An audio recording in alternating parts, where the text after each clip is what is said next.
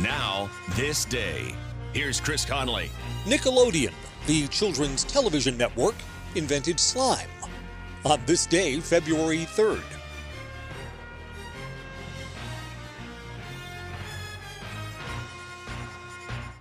Since 2003, Wounded Warrior Project has helped post 9 11 veterans adjust back to civilian life. Through specialized programs, they begin healing their bodies and minds while regaining a sense of camaraderie. Learn more at woundedwarriorproject.org/slash possible. Hey Steve, it's me, Future Steve, and an awesome career is waiting for us. All you need to do is register with SSS so we can land our dream job in 10 years. Save our future. If you're a man aged 18 to 25, visit sss.gov to register today. A television station in Canada produced its own local TV show targeting teenage viewers. It starred a cast of other teens who acted out comedy skits based on the trends of the day.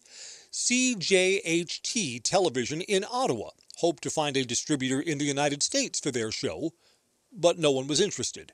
Until the cable TV boom of the 1980s, suddenly there were cable channels for everything from cooking to gardening to home repair. And there was Nickelodeon, a 24 hour channel of kids programming.